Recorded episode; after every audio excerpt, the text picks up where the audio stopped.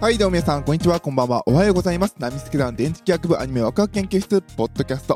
第309回目になります。イエーイはい、ということで、このラジオは、二次元の面白さを語り合い、知っていこうテーマに、パーソナリティたちがそれぞれの視点で見た、アニメの感想を語り合い、新たな視点を持って、もっと楽しくアニメを見ていこうというラジオ番組になっております。パーソナリティの電磁気役です。よろしくお願いいたします。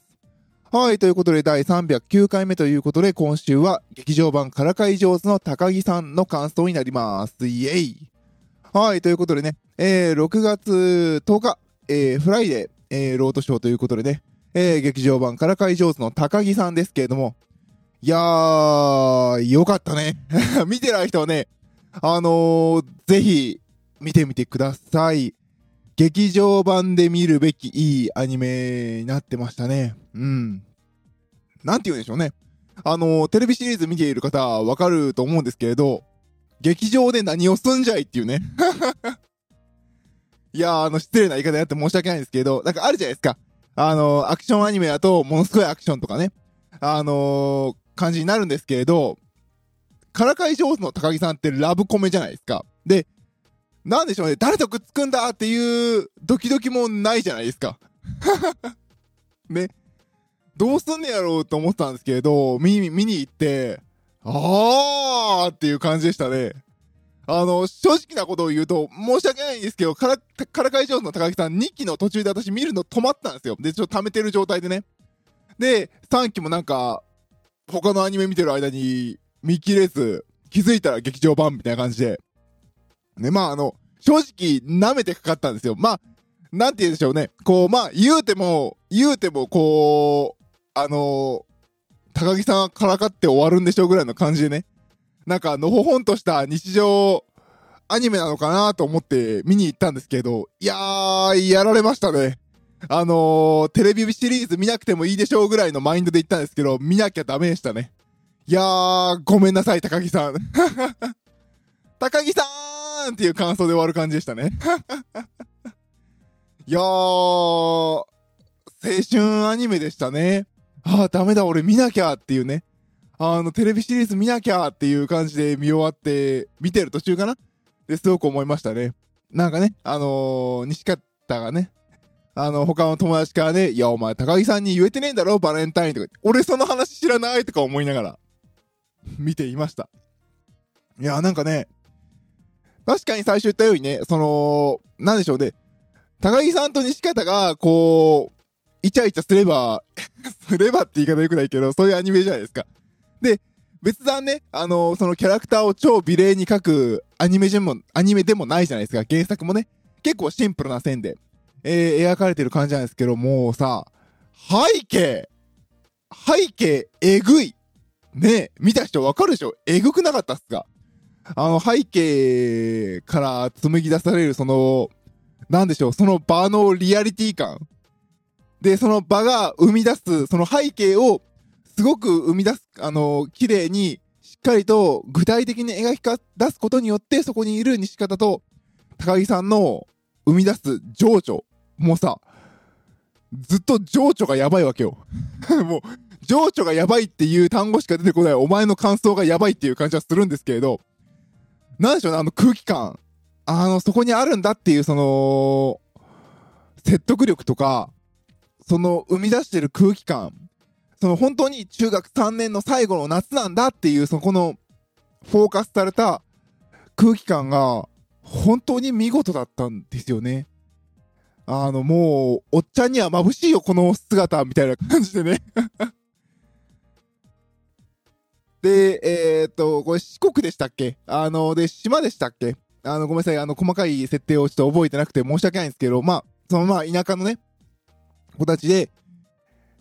中学校までって義務教育じゃないですか。それが終わった後、どこに進路を進めるのかっていうところがすごくね、あの、なんていうのか、都会に住んでいる子でも結構ね、遠くに行ったりとか、いろいろ分岐するところが、結構物理的に大きく離れてしまうっていうところも、目の当たりにしてる彼らの現状、どういうところに住んでいて、これからどういう道に進むんだろうなっていうのはもう見てれば、特に大人になって見てればもう、ひしひしと伝わってくる。で、そこに住んでいる高木さんと西方高木さん以外のね、その他の同級生たちも、うっすらと感じている、どうしていくんだろう。多分このままじゃないんだろうなというのは、みんな感じながらも、今を一生懸命楽しんでるっていうところが、すごくね、この劇場版でずっと続いて感じるんですよね。あもしかしたらね、いや、お前それテレビシリーズ3期からやってるからみたいな言われるとごめんなさいっていう感じなんですけど、でも本当にそこがすごく濃密に描かれている作品でしたね、劇場版、からかい上手の高木さん。うん、もちろん高木さんがね、からかって西方が違うんだよとかいうところもあるんだけど、でも、なんでしょうね、それだけじゃない、一歩、みんなが大人になろうとする、今からもう、大人なんだよな、私たちはっていうところをすごく見据えて、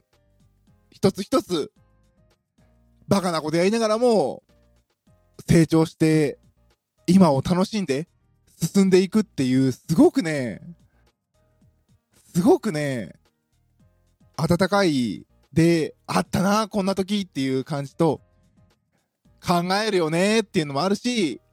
なんだろう、もう大人になってしまったからもあるんですかね。中学生ってしっかり考えてるんだなっていう、ちょっとあの、大人のね、ちょっとあの、子供たちを甘く見た自分の中の視点もあり、あー、すげえな、この映画っていう感じでしたね。なんでしょうね、たらたら、たらたらあの、まあ、なんでしょう、味方によったらただイチャイチャしてるだけなんだけど、でもさ、そこの、二人がね、でも距離感を詰めたい、もう一歩、仲良くなりたい、どうしていこうかっていう、でも気恥ずかしさもあり、でもっていうところのその甘酸っぱさもあるし、でも事実として時間はどんどん自分たちに選択を迫ってきている。で、自分たち自身も、ここにいる子たちは別にそんなね、ウェーイみたいなバカな子たちじゃなくて、バカなことしながらも、ちゃんと自分たちのね、迫ってきてる期限を理解して動いているっていうところが、すごく濃密に描かれているいい映画でしたね。なんか見ながらね、もうほんとなんかね、情緒。情緒っすね。そこをね、すごく背景が、ここは田舎なんだよっていうのをね、強く打ち出してるところも、そこを大きく浮き彫りにしてる、いい感じでしたね。なんかちょっとごめんなさい。語彙が出てこない。これ本当なんか見てて、うわーって思いながら見る感じで。いや、なんかイチャイチャしてて甘酸っぱーとも思うんだけど、でもなんか、うわーっていうのをね、じわじわじわじわ、毒のように、言い方良くないけど、じわじわじわじわ聞いてくる構成の毒のようになんかね、見てて、はーっていう感じ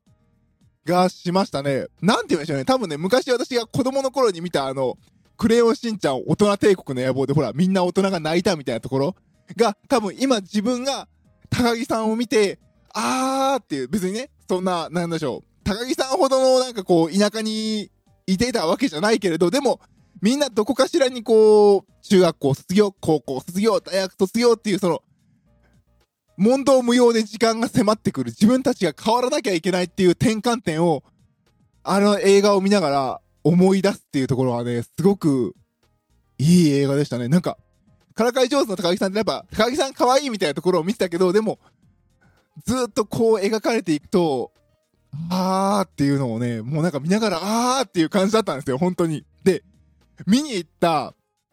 劇場が、今回イオンシネマに行ったんですね。で、イオンシネマで結構あの、街中のところでなんかね、会社終わりにピャって行ったんですよ。あ、行けるわ、タイミングあってと思って行ったら、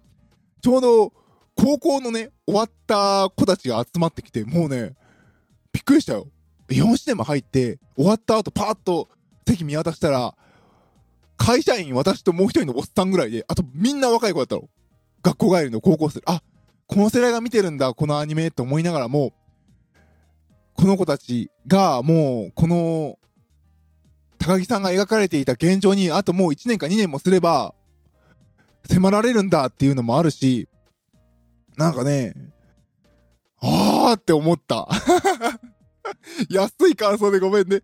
いや、でもね、あとね、あのね、やっぱみんなね、わけわけわけわけしながらね、で、まあちょっとね、落ち着きのない子もいたりとかね、アニメもそんな興味ないけど友達についてきたみたいなことを言ってね、わちゃわちゃしてね、お前静かにせやとか思ったりもするけれど、まあ、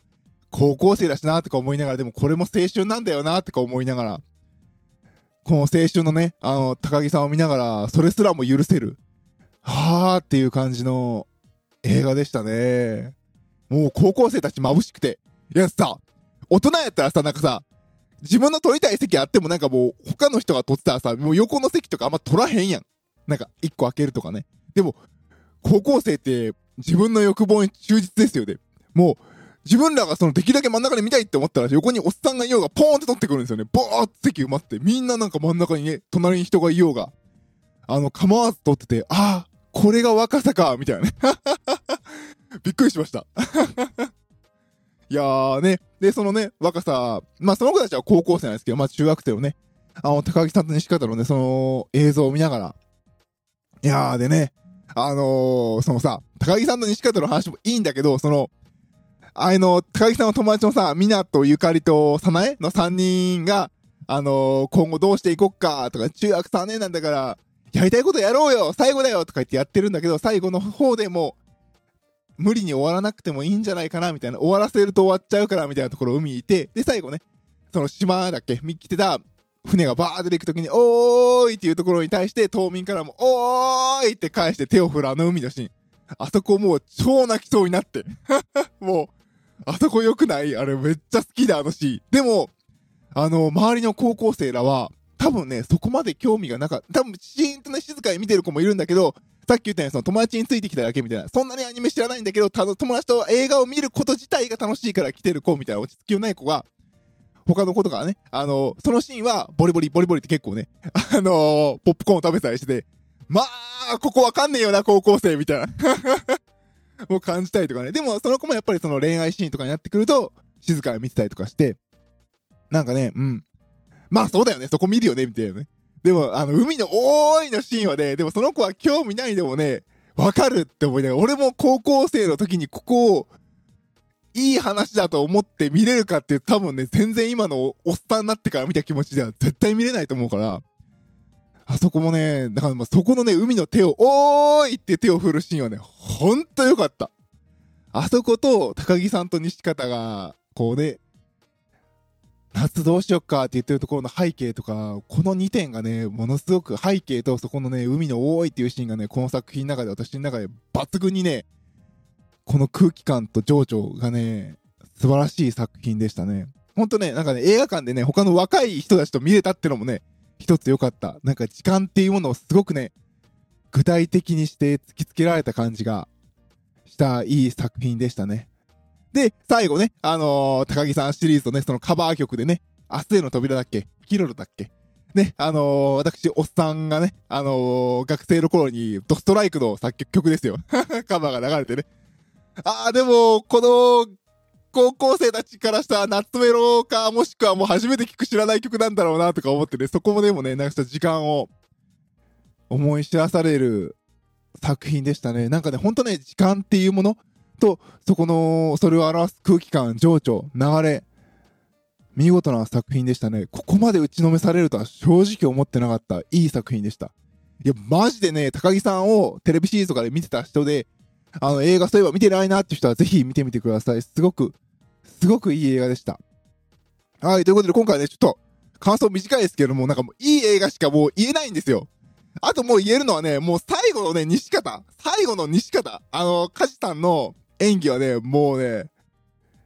あれやばいね。もうなんかもう、ああ、この人すげえみたいな。なんかやっぱ、高木さん、からかい上手の高木さんだから、高木さんのね、西方とかいう、そのあの、演技、可愛さとかを、がずっとフォーカスして見てたけど、最後の最後で見せるあの西方の勇気。いや、梶さんのあそこのあの、で、あの演技、見事だったよね。あれ、ほんとよかった。